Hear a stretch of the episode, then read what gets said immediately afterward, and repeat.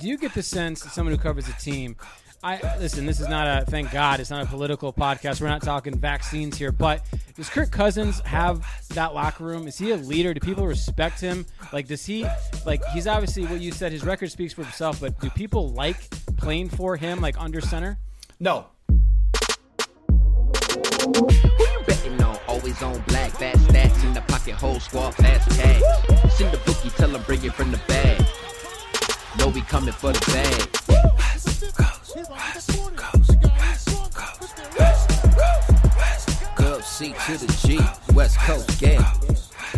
Ladies and gentlemen, boys and girls, to the few in attendance and the thousands listening around the world, let's get ready to gamble. My name is Tony Cavallo. As always, I'm joined by Matthew Dangles, D'Angelo Antonio, Schaefer the Sharp, Drew Schaefer Crookson, and we are the West Coast Gamblers, a proud member of the Evergreen Podcast Network and the only gambling show that makes you money. We're knee deep in the NFC this week. We are breaking down the NFC divisional previews with our MFK game. Sorry, Mrs. Crookston, for all the cursing, but that's the way we do it here. This week we had the NFC East yesterday, NFC South tomorrow. This is my hometown. I fly the Green Bay flag. I am the part owner. Drew, as well, is a Detroit Lions fan, and he'll be licking his wounds for the next half hour. But we're talking about our divisions today, the NFC North. And if you've been listening to these shows, you know that we cannot do this alone. We have help for each division, and today is no different. In fact, we're bringing on a team that is not a Green Bay fan. He's not a Detroit fan. Instead, he's coming from the world of Minnesota, the Vikings themselves. Excited to talk to him. But our guest today can be found on Twitter at Matthew Coller. He covers the Vikings for his podcast, The Purple Insider, part of the Blue Wire podcast family. He also has a book out there, Making of a Miracle, the story behind the Minnesota Vikings' improbable 2017 season. And I say that with a smile because as a Green Bay fan, if that 2017 season happened to us, it would just be a blip on the Lambeau fans' radar. But today we have him on the podcast. We might not know his stance on plexiglass, but today he's giving us his stance on the NFC North. So let's welcome to the show for the first time ever, Mr. Matthew Coller. Welcome, sir. Well, I would say that you're right. I mean, Green Bay had two 13 and 3 seasons in a, in a row, and the Vikings, I believe, have had two seasons ever that are 13 wins or more. so I think that that's fair. Now, you haven't had, well, no, you have had a, uh, a miracle play in the playoffs. It was just that Green Bay lost the game. Went the other way around. Yeah, that's right. that's right. So you know, maybe that's maybe that's the slight difference. But I'm I'm very happy to be here and talk a little NFC North. You're gonna fit right in.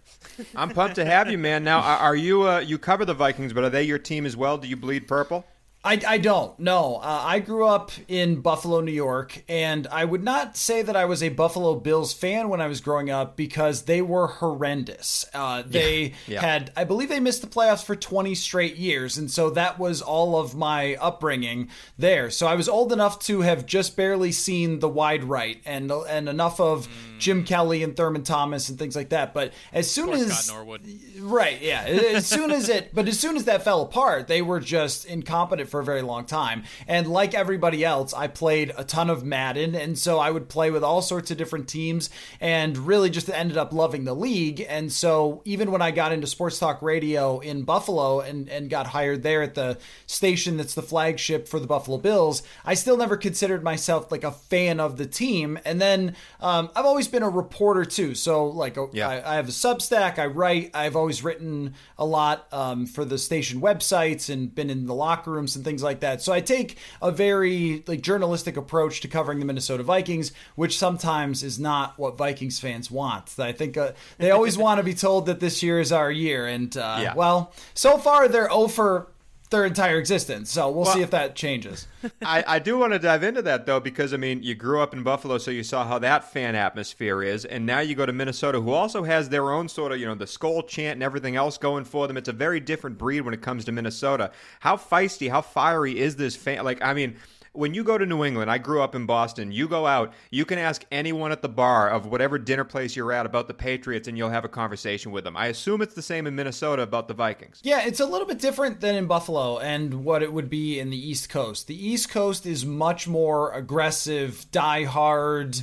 Like everyone's existence sort of surrounds their sports teams. I don't feel that way with Minnesota. I mean, one of the things is there's like a fatalism to the fan base where they just assume that something will go wrong and they have plenty of reasons to think that. Like every time they've had a 13 and 3 season or Brett Favre is here or they go 15 and 1 with Randall Cunningham, something ultimately undoes that. So there's a little bit of the feeling of eh, when we start each season, what will it be this year that ends up taking it all apart. Um, but there's also kind of a, I think, a, a less like live and die with these teams. And I think part of it is because they're just not that good. Many of them. I mean, the Timberwolves are maybe the worst franchise in professional sports. The Minnesota God. Twins are the classic like first round out team. I think they've got 18 straight playoff losses, and most of them are to the New York Yankees. Which, if you're from Boston, you would know about what what it's like to dislike the Yankees. But um, it's more of just you- you're not even a rival with them. They just beat you every single time, and so I think that uh, the lack of like true competitiveness from any of the franchises here, even the Minnesota Wild, they other than the Minnesota Lynx, we really don't see them compete for actual championships. So there's a very much like, oh well, you know, they're bad. On to the next one. Yeah, It's And so Vikings it- or bust for a so- lot of people. so that's what it ends up being. Is like there's way more Vikings fans because that's the one sport where they feel like maybe we actually have a chance. And over the last number of years with Mike Zimmer, uh, they've been on the doorstep a lot and they've been close to being a good team a lot. And then the one year 2017, um, I think it's fair to make fun of me that the one good year they have someone writes a book about. Uh, but but but but yeah, that, I mean that ends up being what it is. It's like, well, this team for its entire franchise has been consistently competitive and on the doorstep. So at least there's reason to believe. If you're a Timberwolves fan, though, it's like, what what do you believe in uh, year after year outside of the the KG thing? on the bright side, now I guess the first thing people can associate with the, the Minnesota Vikings is the Minneapolis Miracle and not Jim Marshall running the football the wrong way. Yeah, that's right. Well, yeah, I mean, if, if we're Like right, silver it- it- linings here, you know? that's right. That's right. That's right. Yeah, and that, right, and that was what that's what the book is really about of all the events that sort of led up to that. But I, I think it's totally fair. I got a bunch of tweets from Eagles fans just like, "We beat you in the NFC championship." like, I know, I was there. Can't no we one, just have this one thing? Like, please? Right. This one nice thing? Well, well. Speaking of fans that are consistently on the doorstep and like to root for a competitive team, I want to kick it over to Drew, who roots for the Lions. What do you got, Drew? I just want to say one thing about that that Minneapolis mir- uh, miracle, Matt. So I lived with a diehard. I'm talking a diehard Vikings fan at the time in West Hollywood, California. So I was not with them during that game. However, for that NFC Championship, he actually had two of his friends fly out to California. We did the whole tailgate. Of course, I was gambling on the game. I had no dog in the fight. Let me tell you something. I have never, ever in my entire existence seen middle 30s to early 40s grown men look so dire after Nick Foles tore them up. And let's just say it was a long night at the bar, and there could have been some recreational drugs uh, later on in the evening. It was bad. Well, um, they should be happy that they weren't a Vikings fan in Philadelphia because walking through that parking lot before the game is one Oh. of the craziest things I've ever seen. I mean, there were people throwing full beers at Vikings fans right in front of cops, and cops are sort of shrugging, going, "That's fine, no big Stay deal." classy, Yeah. Philly. Yeah, yep. It, it was like it is what you think it is, and we had gone uh, because at that time I worked at sports radio here, and so now I do my own thing. But um, we had gone on the radio and said, "People, if you are going to this game." Do not wear your purple. Just wear regular clothes. Just go to the game and like Yeah. you'll be fine. In Minnesota and in Green Bay, it's like this, where the the tailgates are, are just these nice little. Let's all eat some brats and like we'll Yeah. just get ready for the game Hot outside. fish and bars, and everyone's happy, right? It's just it's- it's very Midwestern, and you'd expect that. You'd hope exactly. for that. And so I was trying to tell people, Philly is not like us, okay? They are way more aggressive about this. And uh, then Vikings fans did the very smart thing of taking their picture in front of the Rocky statue, and it was just like they were just not. Yeah, they walked right into a hornet's nest that they didn't know was there. I mean, this is a city that will throw batteries at Santa. So you kind of, you know, you're taking your life into your hands in a sense when you're going to any sporting event in Philadelphia. My dad grew up in Philadelphia watching the Broad Street Bullies play at, at you know, at the vet and and seeing, you know, just fights break out regularly in in the stands. That is that is Philly sports to its core and, and some of that is stuck around. well, the good news is the Philadelphia Eagles are going to stink this year, and we don't know other than the Lions who's going to stink in the NFC North. But let's talk about it right now. I'm going to dive into the marry fuck kill. It's time to pick the team that we're going to marry. Who's going to win this division? We're going to go to our guest first. Who are you marrying out of this division, my friend? So I was thinking about this in like which way you would approach the question. Like if you're talking about marrying a team, like doesn't that mean like the long term? I mean, oh yeah, talking- oh yeah, we're just- you're hitching if- your wagon. Like this Right. is a team that you want to ride or die with. Right. So that to me, I view that as the long haul, like the next 10 years or five years. Okay. And I, th- I, not just this season. That's how I took the question when I was thinking Yeah. about it. That, and to me, the answer is either Chicago or Detroit, but probably Chicago because they know who their quarterback is. And I don't know whether Justin Fields will be great or not, but if you're hitching your wagon to someone long term, a guy who, with his arm, with his athleticism, his upside, like you can make some mistakes with your franchise, have him on a rookie quarterback contract, and win a lot of football games long term. Now, when we're talking about the other things, if it's short term for a one night stand, for example, uh, now that's your Green Bay, right? That's like this year is it, baby. Uh, uh, it's like the the Pitbull song from years ago. You're like, hey, it's like is we got tonight, and that's it. We don't know what's going to happen tomorrow. And so uh, that would be that would be uh, them for me. And the one to kill, I'm sorry if I'm jumping ahead here, would be I think the Vikings because there just isn't really an outlook that says you're going to be great long term, or even Yeah. that you're going to be great this year. As much as fans want to get excited about the season, and uh, I have a show covering the team, so I want them to care. But Yeah. it's just so hard to get there. I think you you guys would know the odds better than me, but I think there's like 19 teams that have either the same or better odds to win the Super Bowl than the Vikings, and that's just hard to convince people. Oh yeah, you're a very serious contender. So I think you want like tear some of that down. Um, kill that and then you know build it back up and i think a lot of fans even are looking at this season as well let's let's view this as kind of the end of an era sort of thing and then they move on after this if it doesn't succeed No, I want I want to stay on that though because you did jump ahead a little bit, but I'm fine with that because I am also going to be killing the Minnesota Vikings, and it's not coming from a place of hate, but it's rather coming from a place that I think it needs to be a, a we need to turn over to a new leaf. And I want to know from the insider why is that? I mean, Kirk Cousins is a serviceable, if not good, quarterback. They have great wide receivers. Dalvin Cook, one of the best running backs in the league. I really like Zimmer as a head coach. The defense took a step back because they got a hell of a lot younger, but they drafted well, and those guys should improve this year. Why do you think that the Vikings will take a step back and sort of need to turn it all over and do something new? Like this should be working, shouldn't it? Yeah, I think it's not so much of a step back as like not a step anywhere. Um, that this team is sort of in, in its entire franchise history, sort of marred in mediocrity. That like most of They've stagnated. They're very much plateaued, kind of. I think at the at the. It sounds like what you're trying to say is they've reached the maximum of their potential, and maybe the only way they get better is to do some serious, you know, cleanup. Right. I mean, going into the 2018 season, they thought, we'll sign Kirk Cousins, we'll go win the Super Bowl. And they went 8 7 and 1. And then the next year, they have a very easy schedule thanks to Detroit and others like them. And they end up going 10 and 6. Like, okay, 10 and 6 season, not special. A lot of teams have 10 and 6 seasons. You win a single wild card weekend playoff game. TJ Yates has done that before, so that's really not all that special. And then and then the ne- the very next year, you're talking about like having a huge like revamping of your defense, falling off, going seven and nine, and feeling like they had to desperately grab anybody who would take a one year contract on defense. That might work out, it might not work out. But does it feel like wow, they're just on the cusp of something great here, or they're sustaining something great here, or like?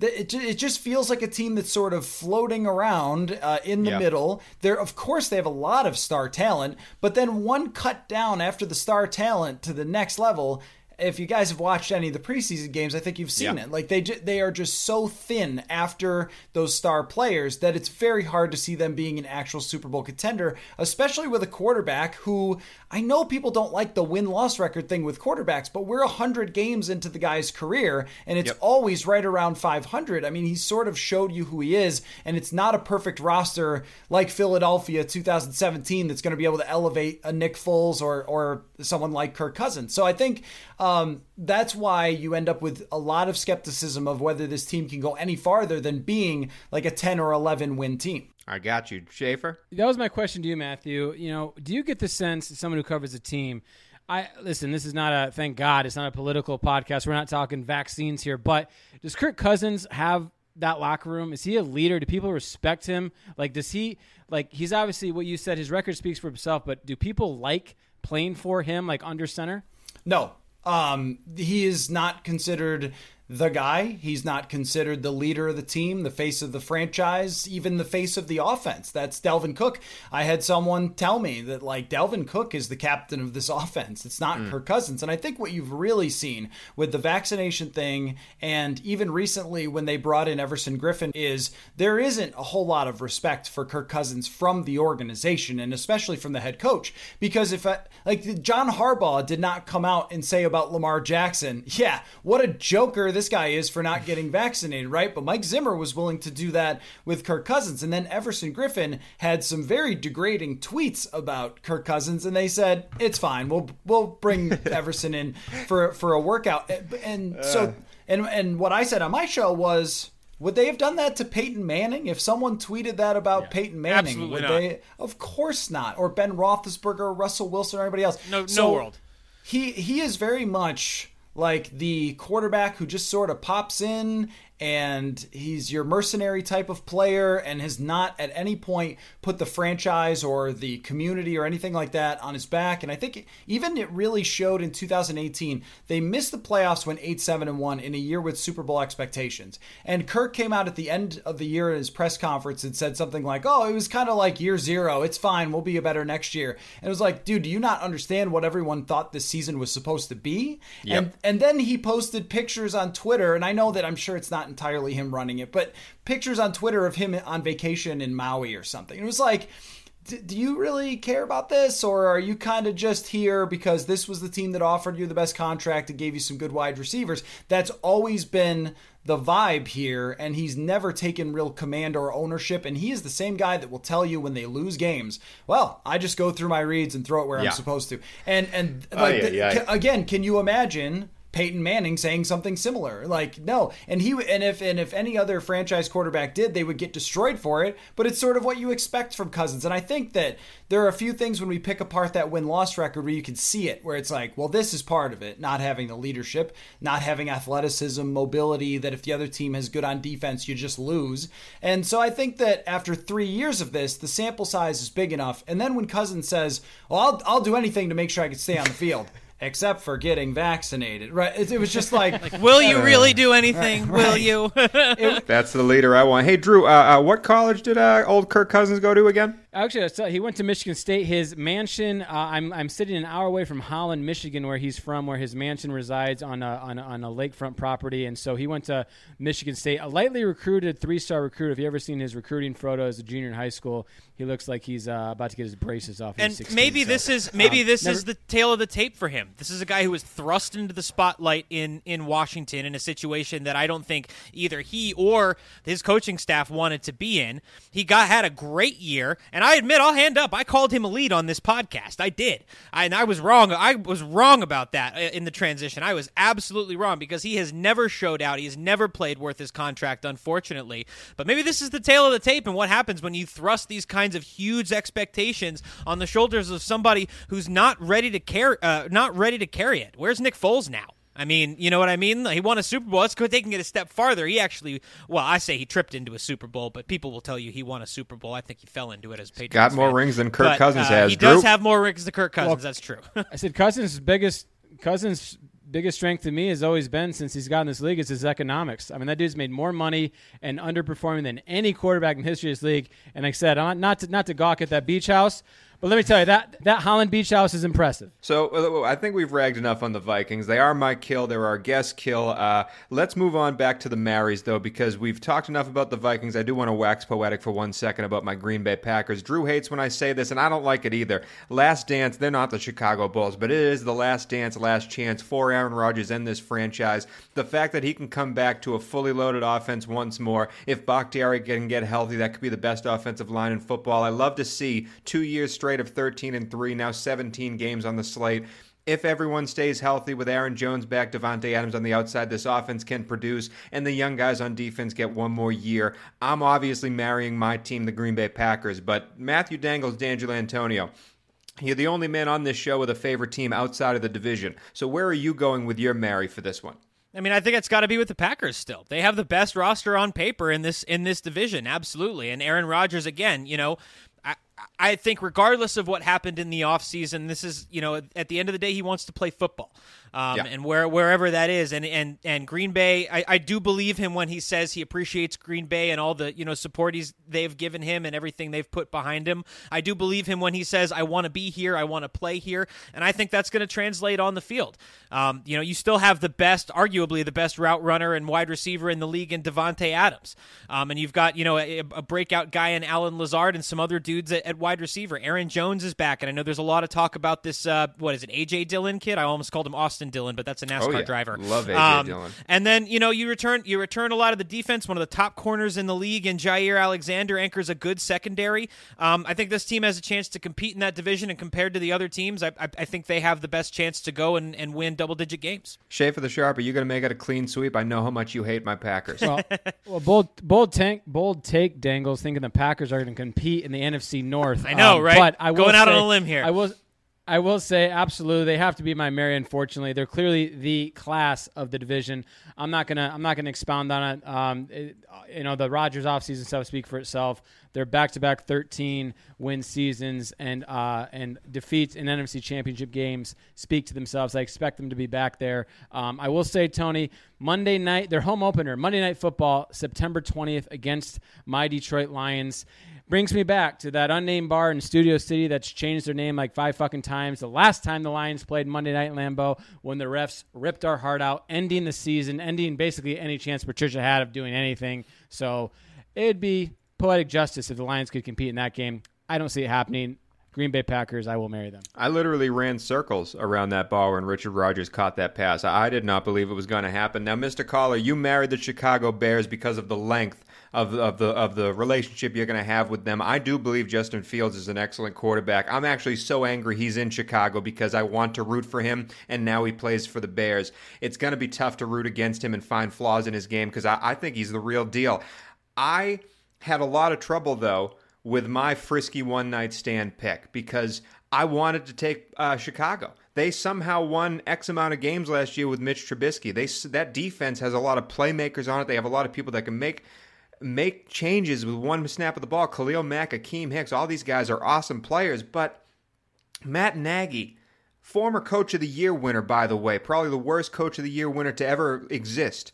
He somehow still doesn't get that uh, we have a contract with Andy Dalton and we're going to make him QB1. And his excuse given out after the second preseason game on why Andy Dalton will be starting week one is we have to see what he can do in the regular season. No, you don't.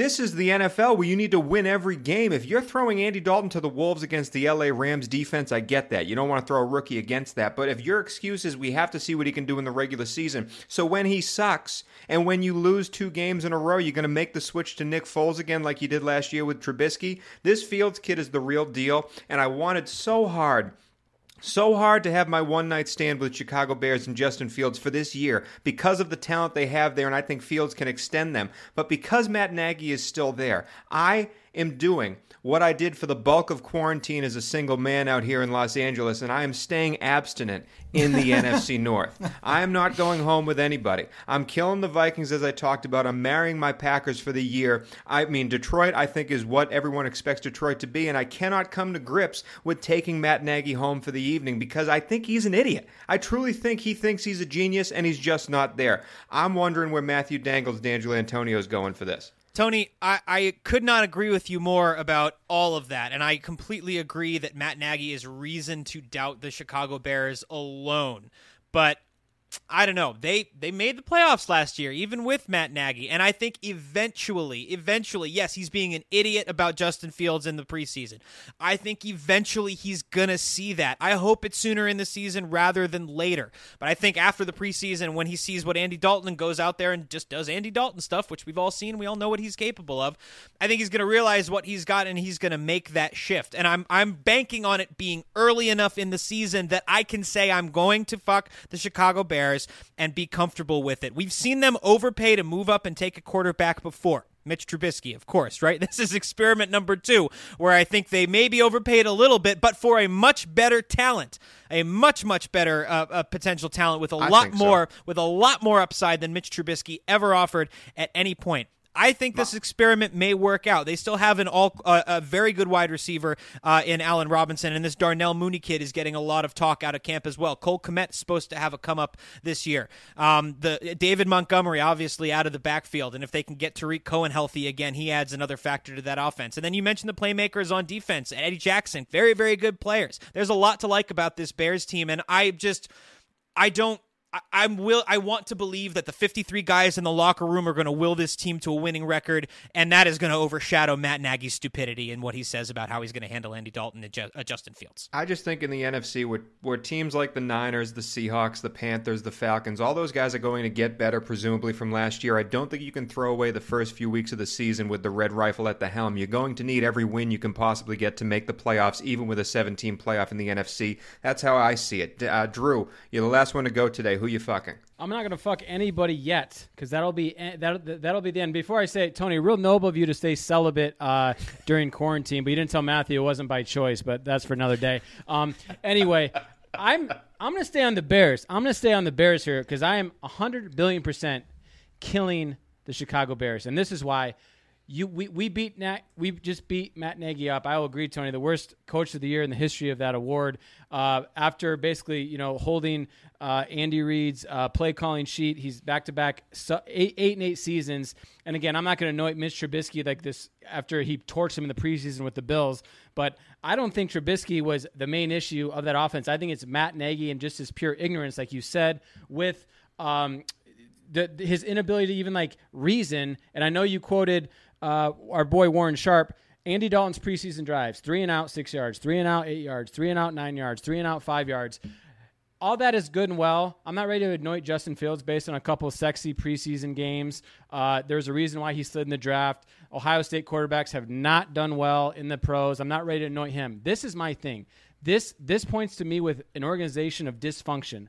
They traded up. They traded up in the second round. They traded a second round, a third round, and a sixth round pick to draft Teven Jenkins, 39th overall out of Oklahoma State, to be their starting left tackle. Guess who's out, presumably for the year with back surgery? Teven fucking Jenkins. You cannot make that trade and want to win now and have that happen. That is bad. That is horrible. They're bringing in a 39 year old Jason Peters to compete for a starting left tackle job. Our boy Hitman has been low on the Bears his entire offseason. All these Twitter GMs that are, are anointing Justin Fields the next god better be right because as he's as Hitman has said, this this roster's not good. I'm Yeah. 100% killing the Bears. Nagy's not the guy to lead in the promised land. You you mentioned Tarik Cohen. I'd rather have Tywin Lannister run out of the backfield for me, Dangles. Jesus I'm not saying Christ, he's the feature. about? Pe- I'm Tarik- not saying he's the feature piece of your offense, dude. Where did that He's a- pull come from? I loved it. Because Um, he's the same size. He's the same size. They're the I, same size. I, want to go to Mr. Coller, our guest, because he, we we all talked about Green Bay and Chicago at length, and he talked about them earlier. Is there anything that we haven't said that you want to pinpoint on either of those two teams?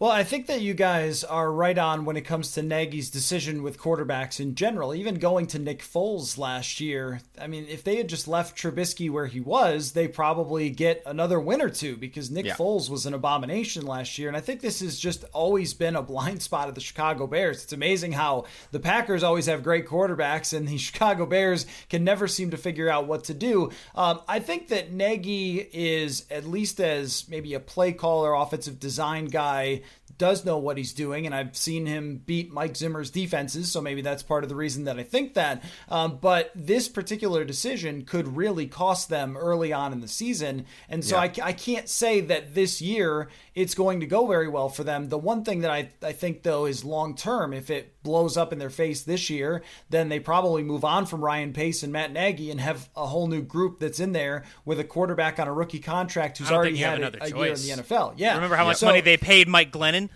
Right, right. It feels like the same exact situation. So if they get, you know, start off one and three before giving Justin Fields a chance, and then he has rookie moments and they end up a little below 500 or something, they might just say, you blew the biggest decision that you had to make. So sorry, we've given you enough time. And then I think you've got the golden situation with an exciting quarterback on a rookie contract. And I think it was just in- insane negligence the way they handled the offensive line. I mean, I think the Vikings have mistaken, uh, made a lot of mistakes with their offensive line, uh, but this might be worse of taking a guy who holds the ball for a long time at Ohio State and then saying like, ah, we'll just sort of piece it together, we'll figure it out. Like you said, we'll bring in a 39 year old who's always injured and stuff like that. Like, uh, like that, that to me is failure on the coach level for not just saying Fields is our guy from the very minute he's drafted. It's failure on the GM level of not saying we really need to focus on this offensive line. And instead, if you knew you're going to draft quarterback, why did you pay Andy Dalton what you decided to pay him, right? If you had that in mind that you were going to draft a quarterback, that didn't make much sense either. So, um, from a this year perspective, I think that that's going to be pretty messy and they'll probably be around 500 as they usually are. Um, for the long term, though, I would want to be the next coach who's taking over for Matt Nagy. No, I- I'm right there with you. I, I agree completely. It's just not going to happen this year, and I wanted it to. I really did. But I'm killing the Vikings. Mr. Carl is killing the Vikings. Where are you guys going with your kill before we get to our season win totals? Dangles? Uh, I think it's got to be the Detroit Lions for me. Um, this team has just got nothing going for it. Really, these are twos on any other team. They're eh, looking at their looking at their depth chart with a couple of exceptions. They've got old dudes, Trey uh, Trey Flowers and Jamie Collins, who I love, who are you know Super Bowl winners with my Patriots. Uh, but they're they're they're not spring chickens. Michael Brockers comes in uh, to help anchor the defensive line. Jeff Okudah in his second year. Obviously, there's just not a lot for me to love on this team, uh, with the exception. Obviously, they drafted Penei Sewell, um, which is a great addition to that offensive line, and T.J. Hockenson's supposed to have a big year, but. I just don't see a lot, uh, a lot of hope for this, uh, this Detroit Lions team. I hope I'm wrong. Um, I hope I'm wrong because I've been enjoying watch watching Dan Campbell, um, but I'm not sure that even a potentially great, if psychotic and scary head coach can replace raw talent on the field, which Detroit really doesn't have any of. Four and a half wins on the season, Mr. Schaefer the Sharp. They are your Lions. The second lowest win total on the year. Where are you going? Well, I'm gonna follow. You've already, I've already got my Mary and my kill, and I'm gonna, I'm gonna tell you the team that I'm not. I'm gonna choose. Um, I'm gonna choose not to be celibate with, um, and of course that is my hometown Lions. And I'm not gonna get into it. It's a rebuild. We're not gonna be good for one to two years. We have Jared Goff. We're tied to him for two years. We have Dan Campbell. However, let me tell you something. As a proud fan of this fan base, I'm going to leave you with why I'm choosing to have consensual relations with my hometown team with a quote from our new fearless leader, Dan Campbell. And I'll leave it at this. This was his message to Lions fans during uh, Family Fest at Ford Field on August 7th. It's a lot of Quote, F's. Look, here's my message to you fans is this. That's me. I'm talking to me. I want you to envision right now we're all in the backyard because Ford Field is our backyard. Okay?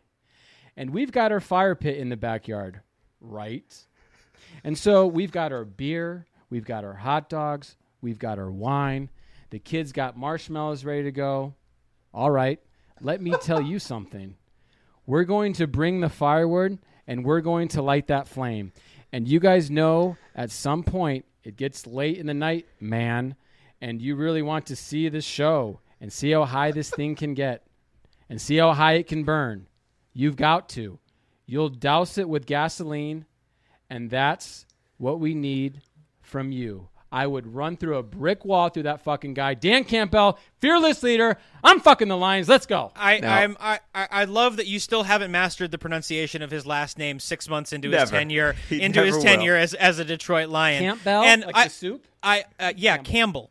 Campbell. Always no one, been no one in the history of Camp Bell soup has called it Camp ever anywhere has called it Camp Bell. And second of all, I'm real I truly am interested to see what it's like to ha- ha- watch a head coach attempt to, to, to run an NFL football team while he's tripping on acid. This is going to be a super fun NFL season for the Detroit Lions. And and and, and look, as someone who, and someone who's maybe dabbled in a little bit of that before, it's not easy to function on it. So I'll be interested to see how Dan does with that. Listen, uh, you can't win football games with cheerful sayings, and, and I'm I'm I'm not backfire killing- camp yard imagery is nice, but it doesn't win football games. I'm not going to kill this team because I think the expectations are where they are. They're only going to barely win four games, and I am interested to see what happens in two years. How long Dan Campbell stays on the job with Detroit? it's going to be interesting. But let's move on to the season win total. Let's wrap this show up. Let's put our money where our mouth is. We're trying to win the listeners' money on this show. Season long bets that you can take right now. Each of the hosts is going to give one, but I'm going to go to our guest first. We you, you can take a season win total for any of these teams and over and under. Where are you going, my friend? Well, I'm not doing this for Drew, but I'm going to go over with the Lions. Wow. Um, I, here's why. I think Matt Patricia is the single worst coach that I have ever covered anything even like tangentially. Amen, brother. Like preach, preach. so I if you look up Kirk Cousins quarterback rating against the Lions, he went 6 and 0 against the Lions with I think it was 120 quarterback rating in 6 games.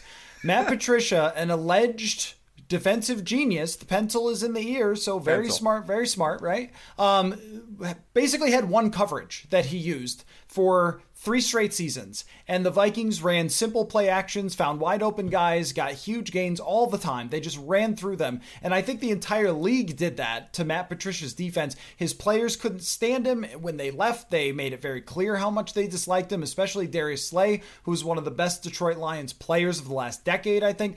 Um, and uh, so when Preach. when Jim Caldwell was there, they were competitive with the Vikings. They game planned. They and so with Dan Campbell or Campbell, whichever way you want to say it, uh, he may not come across like he is a wizard of scheme and X's and O's, but I think he made very good decisions with offensive and defensive coordinators who will be more responsible for the game planning. And even though they do not have a ton of talent, the one time Jared Goff was really good, he had a good offensive line. And I think if he's given time to throw, he can at least be a reasonably decent middle of the pack quarterback. Now, I am not saying they're competing for the division or that they're good. It's just that they went from the worst coach in the entire NFL, in my opinion, to let's say Campbell is 20th. Like, and let's say his coordinators know what they're doing. Uh, Yeah. I think at very least what you'll have is less miserable football players who will want to compete. And boy, the bar is just so crazy low here. I mean, he's I throwing mean, at guys like Rashad Perriman and Tyrell Williams and. Quintez Cephus. His best target is T.J. Hockenson. I mean, again, you know, look, we've seen quarterbacks make, you know, King make nobody wide receivers, but there are just not a lot of options for Jared Goff, who is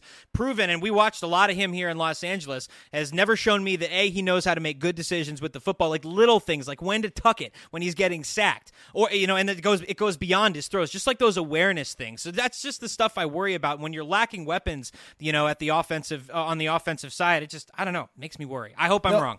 And no, and I and I agree. Like any criticism you're going to throw out, I pretty much agree with. I just think like, can they perform at a slightly higher level by being happier and uh, maybe better schemed? That's reasonable. And can you get to five or six? Can you take one from the Bears? Probably. Could you take one from the Vikings at Ford Field? Like they've been close in previous years uh, under Matt Patricia, but again, they were coached badly. Jared Goff a couple of years ago in 2018 had a perfect quarterback rating on a Thursday night game against the Vikings. So he's he is not like a, a complete schmuck who can't do anything. He can have his hot and cold days. Can you get to six? I think so. I think they could be more competitive than Interesting. than being like the tanking Lions. Interesting. And over for Detroit from the guest Dangles. Let's go to you, my friend. Where are you going for the season long bet? Well, Tony, I mean, if the uh, goal of our podcast here is to make listeners money, then I think I got to go with the closest thing to a sure thing I can see in this division, and that's your Green Bay Packers here. Uh, they're set uh, a season long win total of 10. Now, the price is a little bit minus 150, I'm finding it. You can So you're paying a little bit more for that number, but 10 wins is very easily achievable for this Green Bay Packers team looking looking looking at their schedule, even if they take, even if they split season series with uh, the Vikings and the Bears, and they only take one, and they get both They from the Lions, I think they they probably go two and zero in at least one of those season series. Um, and I, I, just looking at this schedule, you know, they play t- they, again. they- They've got the Lions, they play the Bengals, um, they've got uh, you know the Browns. I think that they're they're other, other they must have the AFC North in the opposite division this year. Uh, they've got the Saints on the road to kick off the season, a game they could potentially win. I see ten wins for this Green Bay team. I'm going Green Bay over minus one fifty. See, I, I want to take my Packers as well because they are my Packers, but there is a middle section of the schedule where they go to at Kansas City, host the Seahawks, at Minnesota, which is always tough, and then host the Rams before their bye. That is a very difficult slate of schedule if all those teams play up to expectations. Doesn't matter who's playing them. That's a tough slog to. Ha- uh, I mean, I don't know. And ten wins Seahawks though, always a- play Green Bay tough, you know. 10 wins though in a, in a 17 game season this team is coming off a 2 13 and 3 uh, uh, seasons they should be able to achieve that number you do have to pay They money need to eleven. make money They don't on need that another thirteen and four season. They just need eleven. I'm, t- I'm tempted to take the Minnesota under nine because of how much I hate them. But again, that offense is good enough they could sneak and get a push there. And Chicago at seven and a half, I hate this bet. I hate this bet. But I think I got to go over because no matter what you do, even with Wow. Trubisky, they're winning eight to nine games. They they do. They just win these. They find a way to beat the shitty teams, and they have enough.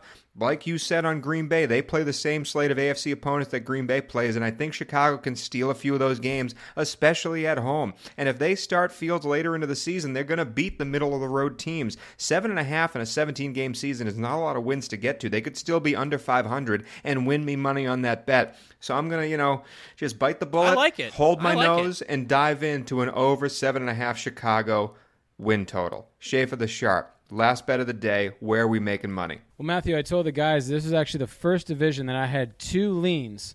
I had two leans circled, and I was going to wait to see our, our our resident expert to sway my decision. And I'll tell you my leans right now. I definitely leaned Vikings over nine for the simple fact that Mike Zimmer in his eighth year as Vikings head coach, his first year he went seven and nine, and last year he went seven and nine, which I kind of throw out because it's kind of funky year. You know, in in the five years between those those bookends, he's been 500 or better. I do think the Vikings are a 500 or better team. Uh, even nine, I lean there. I lean the Lions under five for the simple fact of I just don't think they're going to be that good. However, you made a lot of great points, very poignant about Fat Trisha, Matt Fat Trisha. I could not stand that guy, and you're right. I've never in my life, I've never in my life seen another like uh, seen players exit interviews that were so awful. And I do think that our boy Dan Campbell or whoever you want to pronounce it could He did it. Well manufacture done. five wins. How the entirety So- of the United States pronounces it, Drew. That's how we're asking you to pronounce it. Literally since you were five, eating So- chicken noodle soup. the fact that Tony passed on his Packers makes me again I'm with Dangles here, but back to back 13 and three years, you get an extra you get an extra game plus you get a division I think's regressed. I actually found a little better price Dangles at 10 and a half, so they do have to win 11 games. I have it at minus 120. I'll take the Packers over 10 and a half. I'll buy it at a reduced price at minus 120. That'll be my best bet for the I'd the take NFC that, too. North. I might just- Packers yeah, I'll get over that. 10 and a half 120. I'd rather have Yeah. that number. I, I frankly I didn't take them because I didn't want to be a complete homer. I think this team wins the Super Bowl, and I'm pumped to watch the Last Dance, Last Chance, and rub it in your face every single week of the NFL season. But that is it. Oh, and don't forget, leave at halftime when they're losing by seven. that that is it for the NFC North breakdown, the MFK division. Thank you, Matthew, for coming on the show. You gave us a lot of great. insight and honest insight into the Minnesota Vikings. We will definitely have you on as the season progresses. For the West Coast Gamblers, my name is Tony Cavallo. For Schaefer the Sharp, Drew Schaefer Crooks, for Matthew Dangles, D'Angelo Antonio, we are the only gambling show that makes you money, a proud member of the Evergreen Podcast Network. And as always, thank you for listening. NFC South comes out tomorrow. Always on black, fast stacks in the pocket, whole squad, fast cash. Send the bookie, tell them bring it from the bag. Know we coming for the bag.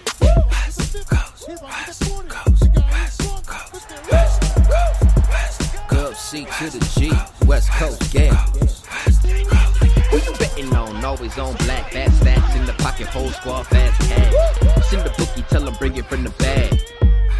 Know we coming for the bag. Sets up deep in the pocket. Goes down the field for Smith. Oh, he got it! Smith! Touchdown, 85 yards! Dub C to the G, West Coast Gamblers.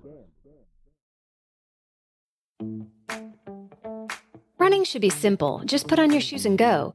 And yet, when you try to learn about how to get better at it, especially as you age, you're confronted with conflicting advice, complicated workouts, and confusing nutrition trends that just won't work for you. On The Planted Runner, I'll share exactly how to run faster, longer, and feel great doing it at any age because you don't have time to waste. I'm Coach Claire Bartholic, and I went from not running at all in my late 30s to finishing a marathon in 258 at age 42, all on a plant based diet. I've helped hundreds of runners achieve new personal records well into their 60s and even 70s with science backed training, plant based nutrition, and proven mental strength techniques. Each episode of The Planted Runner is like a private coaching session on the run where you'll learn from me and the guests I interview. You'll get actionable lessons to help you become a better runner every week and reach goals you never thought possible. Whether you're training for your first 5K or your 50th marathon, take along the Planted Runner on your next run. Let me show you how your best running is still ahead of you.